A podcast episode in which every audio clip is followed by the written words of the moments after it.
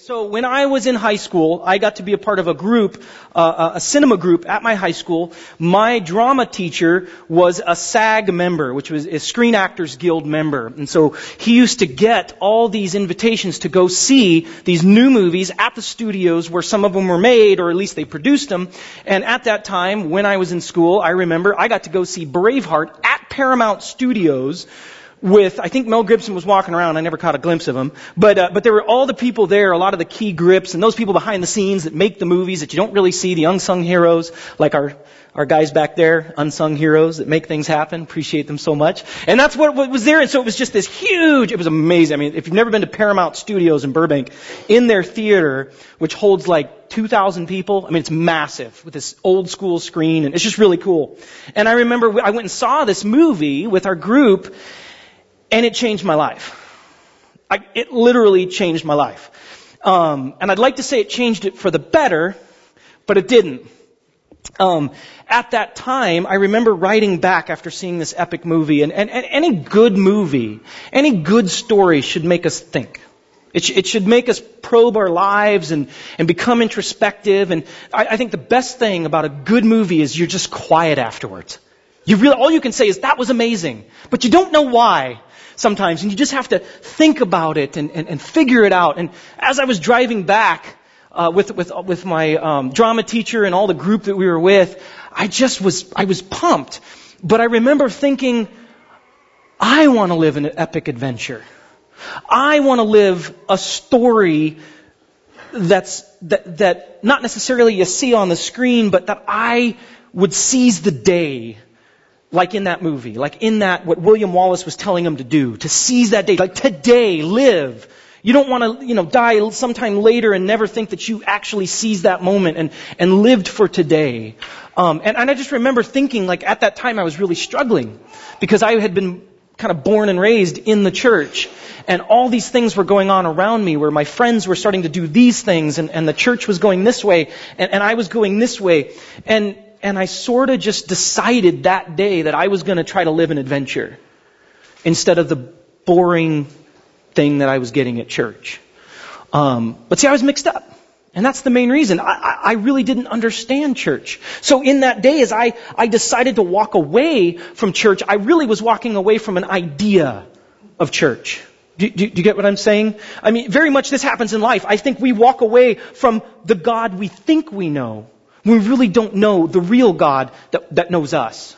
And sometimes we walk away from those things that really aren't what God would have for us, but we think that's God's way or that's God's thing. And we put it to the side and go, that's boring. And, and as a youth pastor, I talked to so many kids that were, honestly, the reason they got into drugs or, or, or they get into the things that they would get into is because they were bored.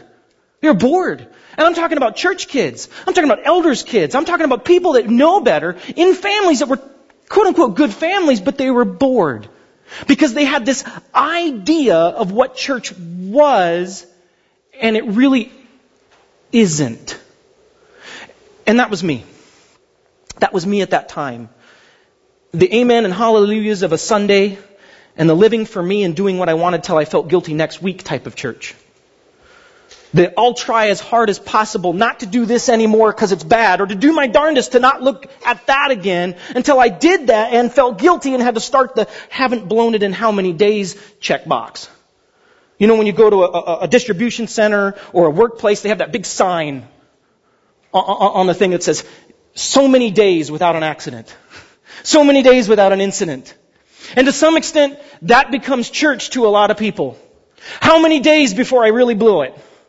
It's been 122 days, and then the next day you come back and you hang your head and you, zero days until my last sinful episode. And, and that's not church. That's not what God has for us, sin management. And one day out of the week that we go to and are a part of and try to reconcile the rest of our life, the other six days to that one day. See, I desperately wanted to live an epic adventure. Just like we all do. We're created for relational story. I think that's why movies are so awesome today for most people. I mean, most people can really identify with this two hours worth of epic tale because they're like, I want to be a part of that. You see this with little kids, right? They go see a movie and they come out and they are that superhero. they run around, you know, the Superman or the Karate Kid or whatever it is and they, they identify with it. And we do this as we get older. You know, I, I meet, I meet older people and they're superheroes, but their superhero job is an accountant. Who are, hey, how are you? I'm an accountant. Oh, no, I didn't ask who you, what you did, but that's what we do, right? Or, or, or no, I, I'm, I'm this, I'm that, I do this, I do that. And we identify with these things to make our story bigger. And, and a lot of us are missing the real idea of Christ's body on earth and the church and that epic adventure that God is calling us to. I know I missed it. I missed it for too long. And so today, I want to bring you into a concept. I want to bring you into a new idea that we get through Ephesians chapter 3 of what church really is. Amen? So come with me and we'll do that, alright? Sounds good? Let's stand up and let's read Ephesians chapter 3. I got a big old chunk here for us to look at.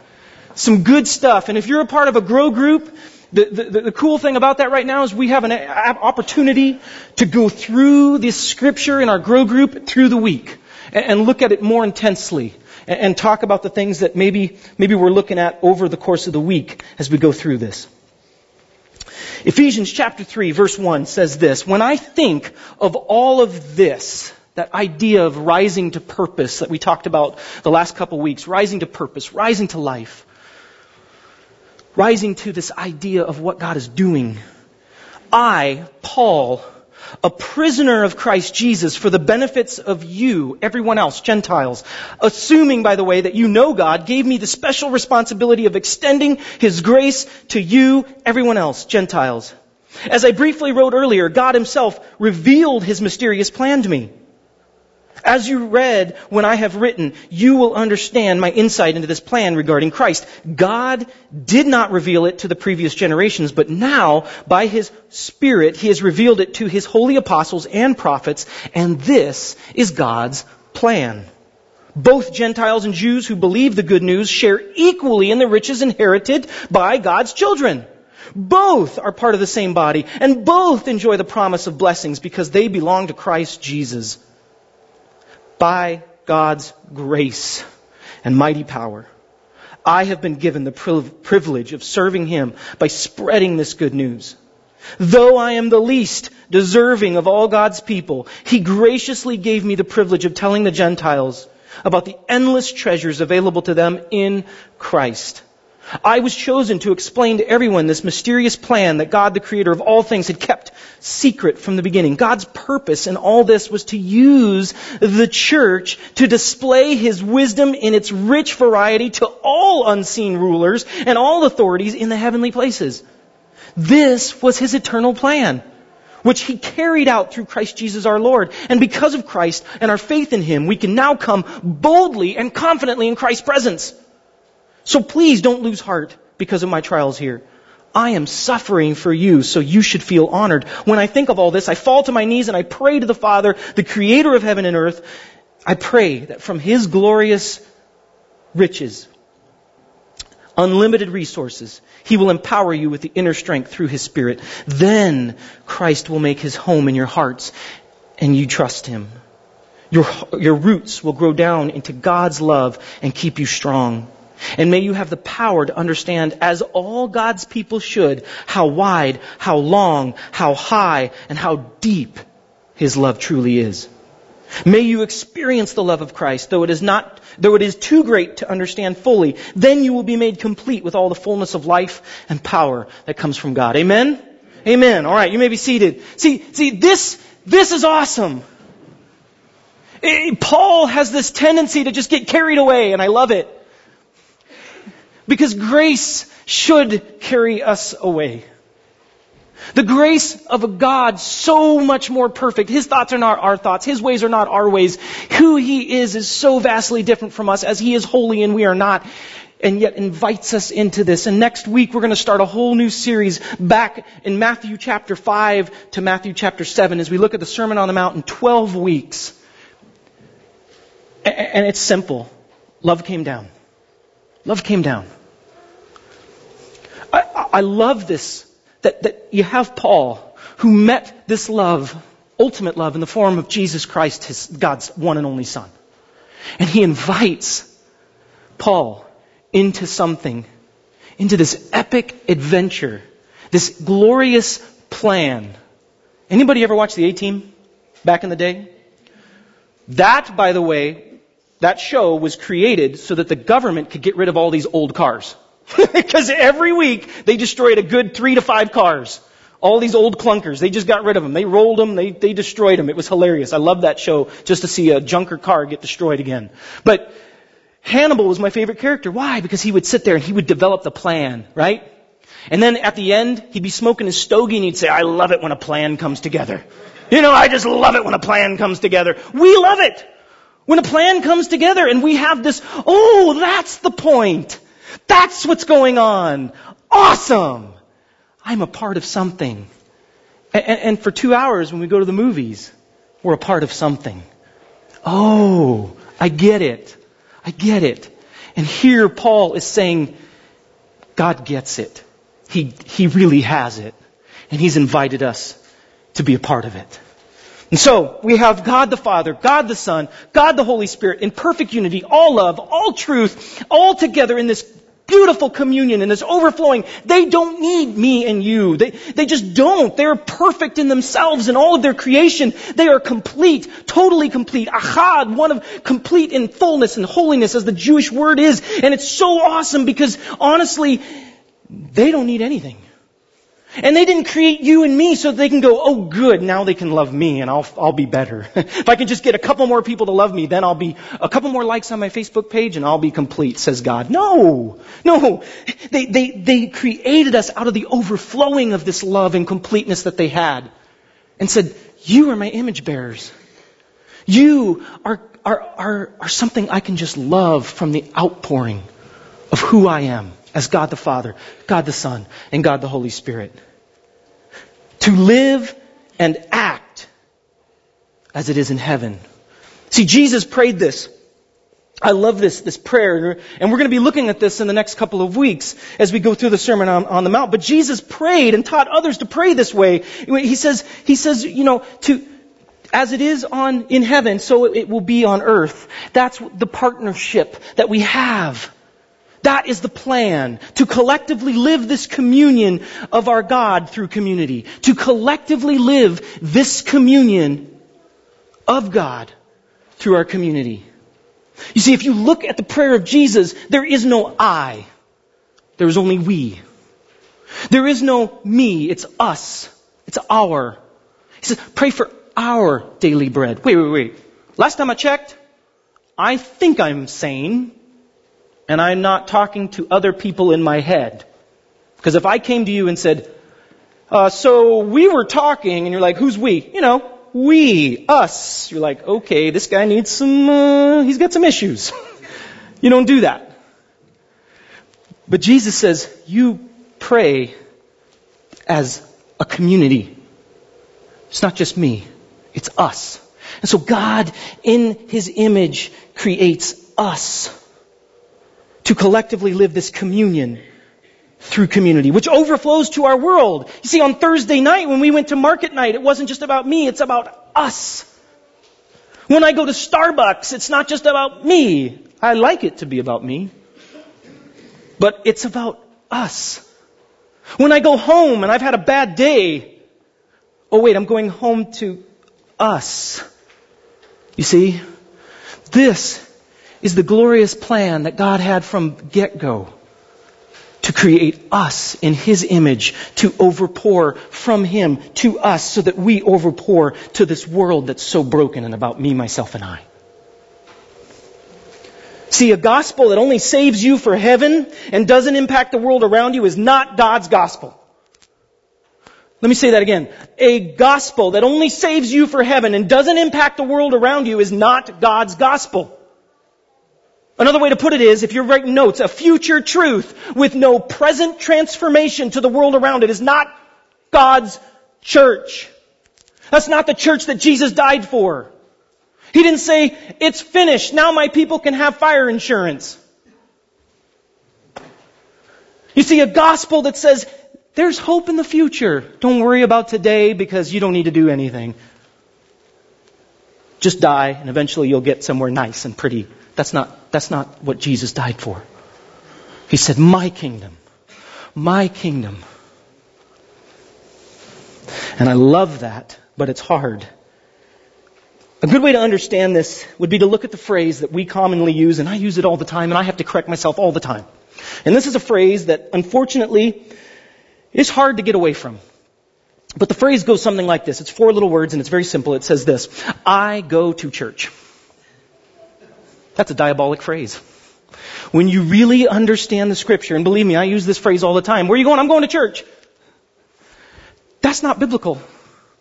To say that I go to church is not biblical. You see, if you would have approached Apostle Paul back in the day as he's preaching this good news, and you were saying, Paul, this is awesome. Where do you go to church? He would have looked at you and said, say, what? Where do, where, wait, where, where do I go to church? What, those words don't make sense in that context. What are you talking about? You haven't been reading what I'm writing. You haven't been reading what, what, what, and by the way, I think Paul in heaven, when we talk to him, that we've been reading his letters, he's going to be like, what? God did that through me? Awesome! He's probably going to do a couple fist bumps, you know? Holy fist bumps, right? But if you would have approached Paul and said, Paul, seriously, where do we go to church? He would have been like, you're crazy. You're crazy. You see, because he would have said, no, you don't go to church. I am the church. And if you're in Christ Jesus, you're the church. The church is not these walls. The church is not this floor. The church isn't the beautiful doors and the, and the lights and the electricity and the, it's you, it's me. And in Christ we are the body. Christ is the head. We are the body. And where you go is the church. And what we have done is we've taken this awesome mystery, that, this epic adventure that God has unveiled, and diabolically we've made it into a one day event. And it was meant to be so much more. It wasn't be, meant to be something we do. See, church was never meant to be something we do. It was meant to be who we are. You see, this is a problem. Let me just say again, I've met so many people, and, and, and what we'll do is we'll talk about what we do. This is a place I go. This is something I do. You know how easy it is to walk away from something you do? You see, this is the problem they're finding in kids today. All the studies they do, they go, they, they do church from the time they're little and they go to VBS and they go to church and then they, they hang out and then everything else, but then all of a sudden they go to college and two weeks later they're completely off the deep end. Because it was something they did. It's not something they are. Do you see how diabolic this can become? The other way to look at it, to define this, is really simple. Think about the family you grew up in. Your family wasn't something you just did. It was who you are. Right? And, and to some of us, that could be a really good thing. But to most people, they grew up in a, in a human family where it wasn't perfect.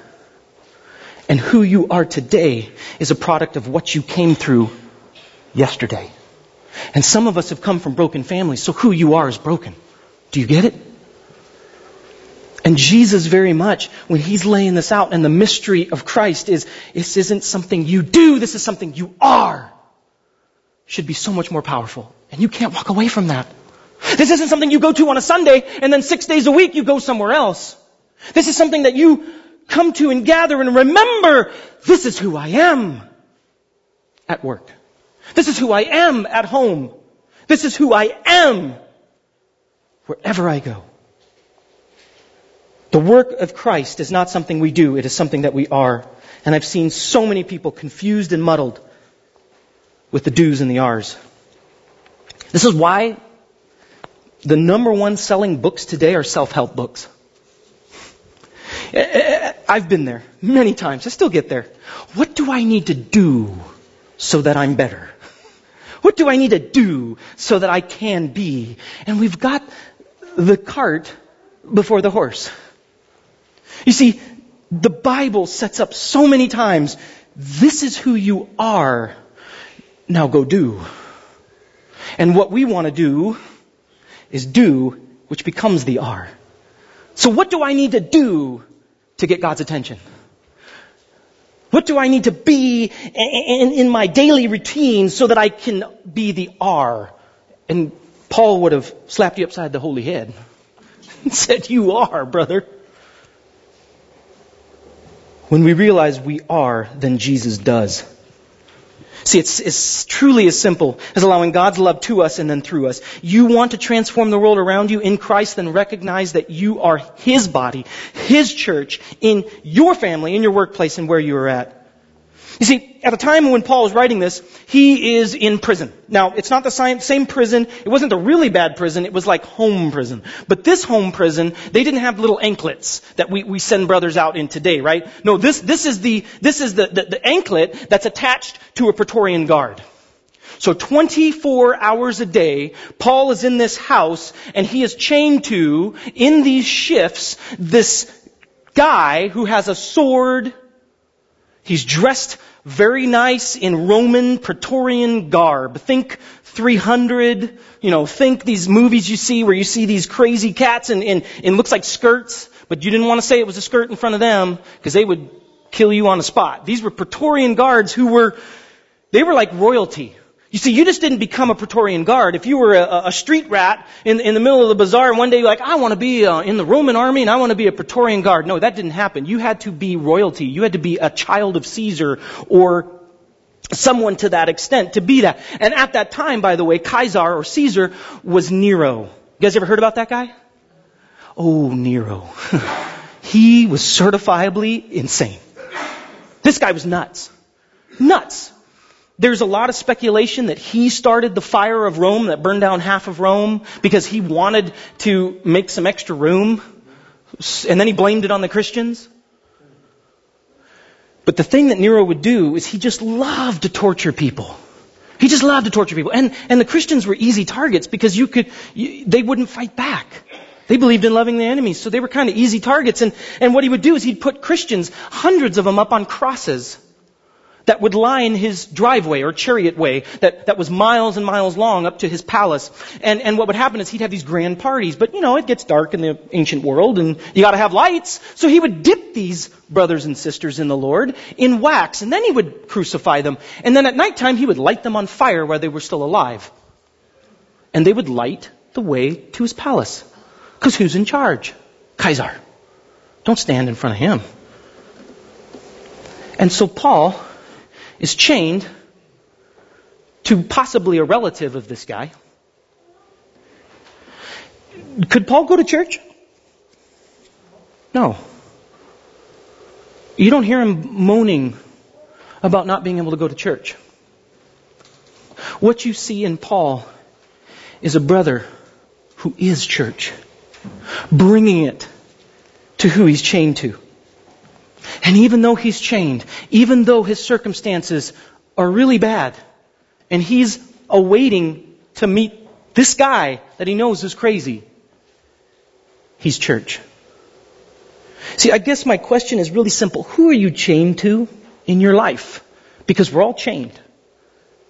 See, Paul talks about this. He says either, you're a slave to God or, or you're a slave to sin, but you're a slave. Like we're all slaves. Some of you have credit cards. You know what I'm talking about. You're a slave. You're a slave to work. You're a slave to family. I mean, that, that is what you are. There is no one that's totally free. We're a slave to food. We're a slave to water. We're a slave to life. We have to breathe. You can't just stop. If you do, you're dead. Then you're no longer a slave. Maybe. but the point is, you're a slave and, and, and, and, and you're chained to somebody and you're chained to something. And so was Paul. But if your idea is what you do, then you're stuck. But if your idea is who you are and what Christ is doing and you are the church, you are the body, then you are never truly chained. Amen? Because Christ is in you and you are the church. And brothers and sisters, let me tell you, whoever Paul was chained to, they got an earful. You, I, I love Paul because tradition tells us that all these people that he was chained to were like the royalty, and guess what? In a couple hundred years, all this royalty, as they were becoming Christians, and a lot of tradition tells us that it probably started with Paul, as he was chained to some of these great great grandfathers, that they became Christians, and that's why you have Constantine in, the 300s, and, and Rome became a Christian nation, quote unquote. Because Paul didn't go to church, he was the church. Who are you chained to? What are you chained to? Will you be the church to those people and places that you are chained to like Paul? See, if we were to put it simply, as his church, we were meant to be a conduit for his power on earth. We were meant to be a conduit of His power on earth. And, and some of you know what I'm talking about because some conduits are way too small. And we can't, you know, if, if you plug in, uh, uh, I was talking with Pete and he was trying to run a bouncer at his house and it was kind of funny because it kept cutting out with power and the bouncer would get down because the conduits just weren't big enough to run the type of power he needed. Did you know there's no plan B for God's conduit to this earth? The church is it. And God doesn't have mistakes in his plans. Because he loves it when a plan comes together. And let me say, his plans never falter. His word goes out and is never void. And you are it. And you have what you need as the church to be the conduit and the power of Christ that raised him from the dead. Amen? We are the conduit of Christ.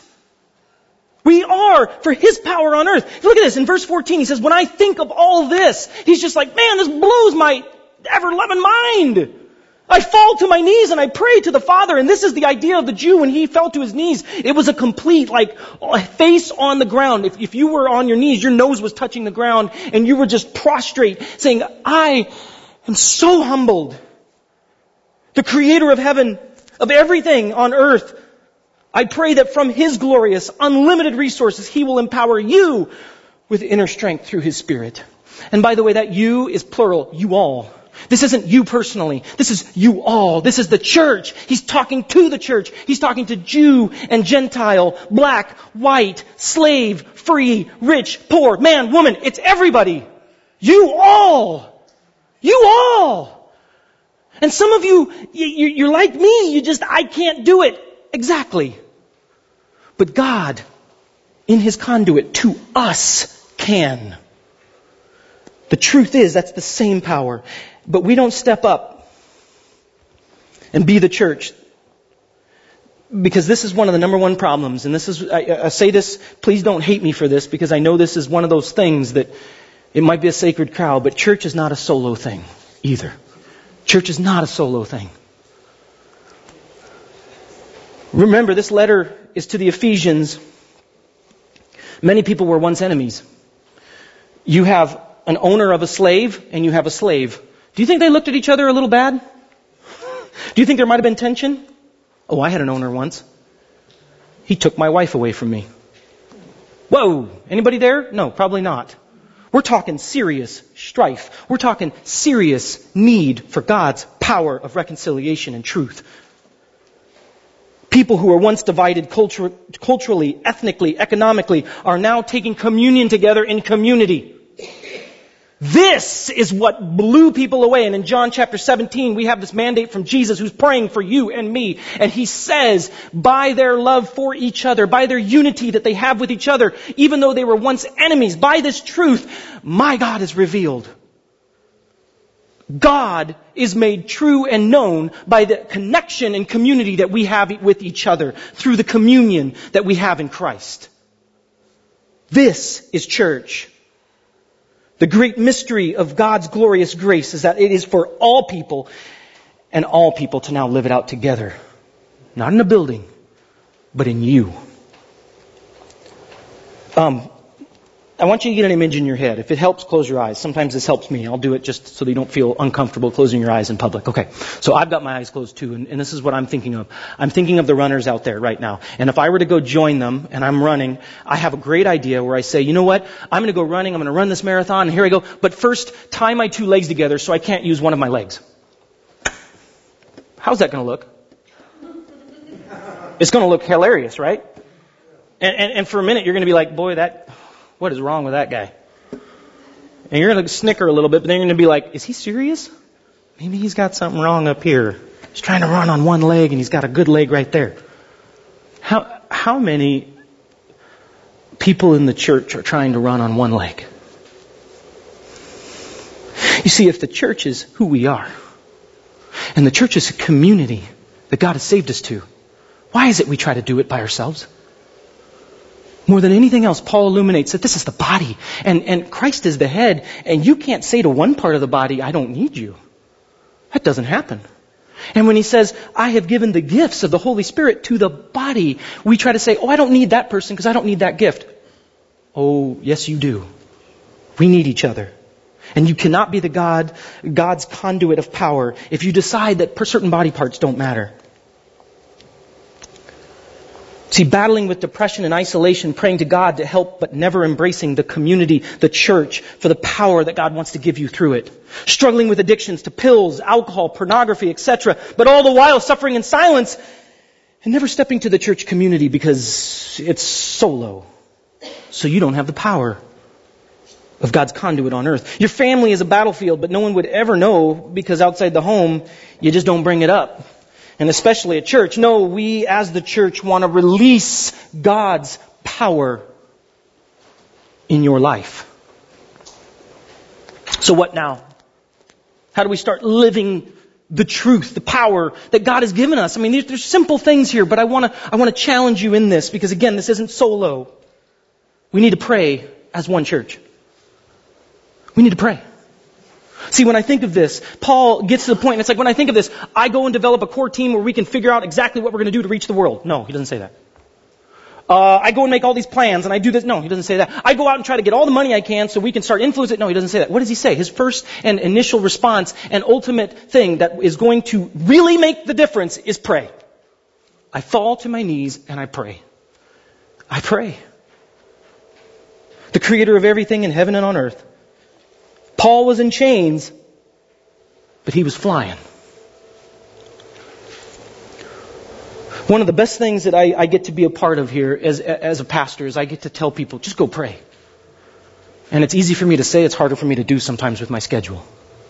I get to be a part of a prayer group at the Blessing Center on Thursday. They came to the church this Thursday. It was really cool. We had a prayer meeting we had it right here. We all sat right here. And it was cool because there was black people and white people and, and old people and young people and we were all just praying. We were praying for you. And we were praying for people out there. And we were praying for finances. And we were praying for the homeless. And we were praying for, the bottom line, we were praying. And I'll tell you, there's nothing more freeing than saying, oh my gosh. And let me just say, I experienced this. When I used to close my eyes before when I would pray, sometimes, you know, if you'll see me, sometimes I'm holding my hands out. I felt like my hands were a thousand pounds. I don't know why. I just kept this feeling in my head. It was like, like I was holding two concrete blocks and I would open my eyes. I would literally open my eyes going, uh, is there something in my hand? Because I felt just this weight, this huge weight. Uh, it's cuckoo. I mean, even when I was a kid, I had this huge weight. I would wake up because I would, you know, one of you know, have people have dreams where they're falling and you wake up. I used to have dreams where I would look down and my hands were 18,000 times bigger than they, you know, I'd look down and my hand was the size of like Cincinnati. I'd be like, oh, and I'd wake up. It was really weird. I always had those. And they would weigh a ton. Like, oh my gosh. And I would bring this into prayer. And I'll tell you that recently, I haven't had that. Because as I've been meeting, as I've been just praying and giving my, and saying, Lord, all this is yours. And I thank you. It's not mine. It's you. It's you. It's me. It's all of us together. I don't have to carry this. You don't have to carry it. Prayer does that. Prayer embraces each other. It's the idea of Moses and his hands are getting tired. And Aaron and the other cat, they get up there and they hold each other's arm. They hold his arms up. That's what prayer is. And it's giving our time to God together. Are you praying? Are you making the church's requests known to God? In your finances, are you praying? In your marriage, are you praying? In your relationships, are you praying? Before you're going to school, are you praying? Before you're going to work, are you praying? Before you walk in the door after a hard day, are you praying? Because I'm praying for you guys, and I want to enter into this prayer. And we need to be praying for each other. And nothing does my heart better is when someone calls me and says, can you pray for me? Can you come and pray for me? Can you anoint me with oil? Can you help me? I need prayer. And I say, Amen. That's what the church is. Let's be the church. You see, Jesus turned over temples, or turned over tables at the temple. Why? Because he's in the court of Gentiles. And what have they done? They've taken the court of Gentiles where everybody was, and they've made it into a show. And he turns over the tables and what does he say? He says, this is an effrontery to God. This is horrible because what you've done is you've made this place into a den of thieves. And what is this place supposed to be? A place of prayer. My house will be a place of prayer. Where does God reside? In His church, in His temple. You are a temple of the Holy Spirit. You are to be a house of prayer. So what's getting in the way?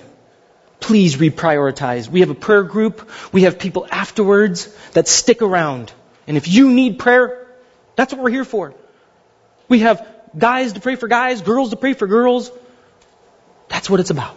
We want to pray for you. If you have a request, make it known.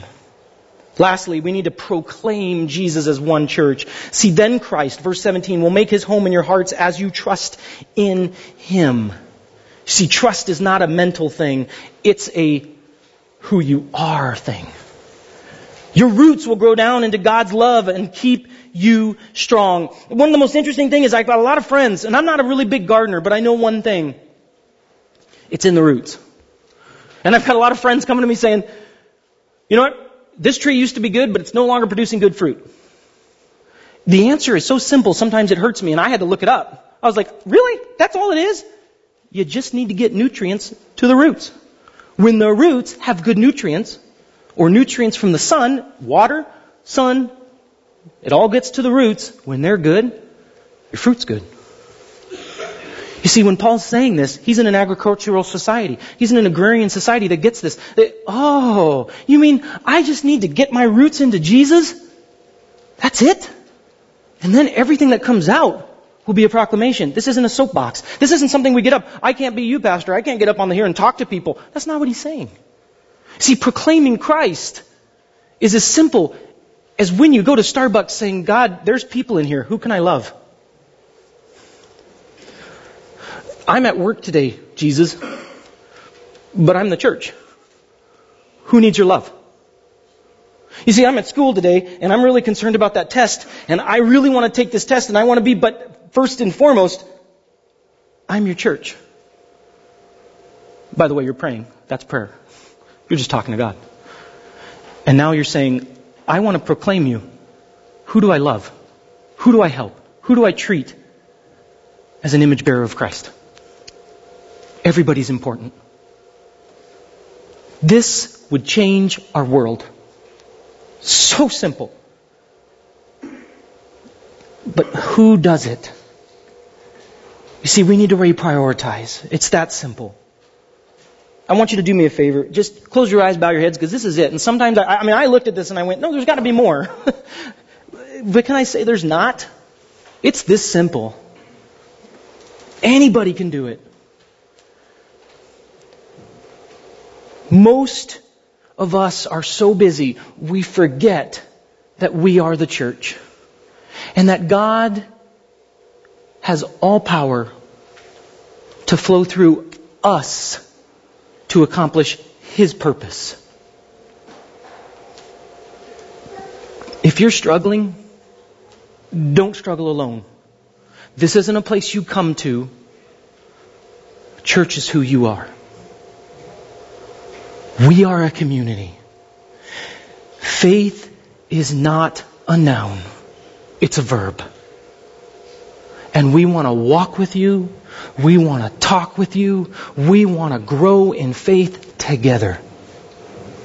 Please, if you walk away from here thinking one day I'll get free, you've missed it. That's why we have people to pray for you. And when you go out today, as you go to work, as you go home, you are bringing church to the people you were chained with. Who are you chained with? I know I'm chained with my family. I gladly wear that chain. It's not a ball and chain. It's a chain of love, and I love my kids. I love my family, but I'm not always bringing church. Who are you bringing Christ to? That's my hope. That's the Lord's prayer. That's Paul's prayer. And that's our prayer as a church. Are you ready to pray and are you ready to proclaim? To be the church that Jesus has, has for this world. Lord, we thank you. We give our lives to you. I know that I don't always prioritize this. I know that when I come home, it's, it's about what I have to do, it's about what I want, it's about this, it's about this, and it's not, oh wait, you have a plan. Oh, your kingdom isn't always about my kingdom. I forget that. and you want me to love, which isn't always talking. In fact, with me, it's most of the time just shutting my mouth because I talk too much. it's putting my arm around. It's doing the dishes. It's looking that person in the eye and saying, Thank you for what you do. And when I'm at work, it's cleaning the toilet. It's doing the acts of love that you've brought us here to do that proclaim we are not of this world, but strangers and visitors here with a bigger purpose and a bigger plan and an epic adventure that we can be a part of. The glorious mystery of Christ. Lord, help us to step up and rise up and accept the joy of being your church. We just hand it back to you. And this is, this is a, a cross we gladly bear. This is a mountain we gladly climb with our hands open, holding each other and living in community as you did here on earth and as you do in heaven. Amen.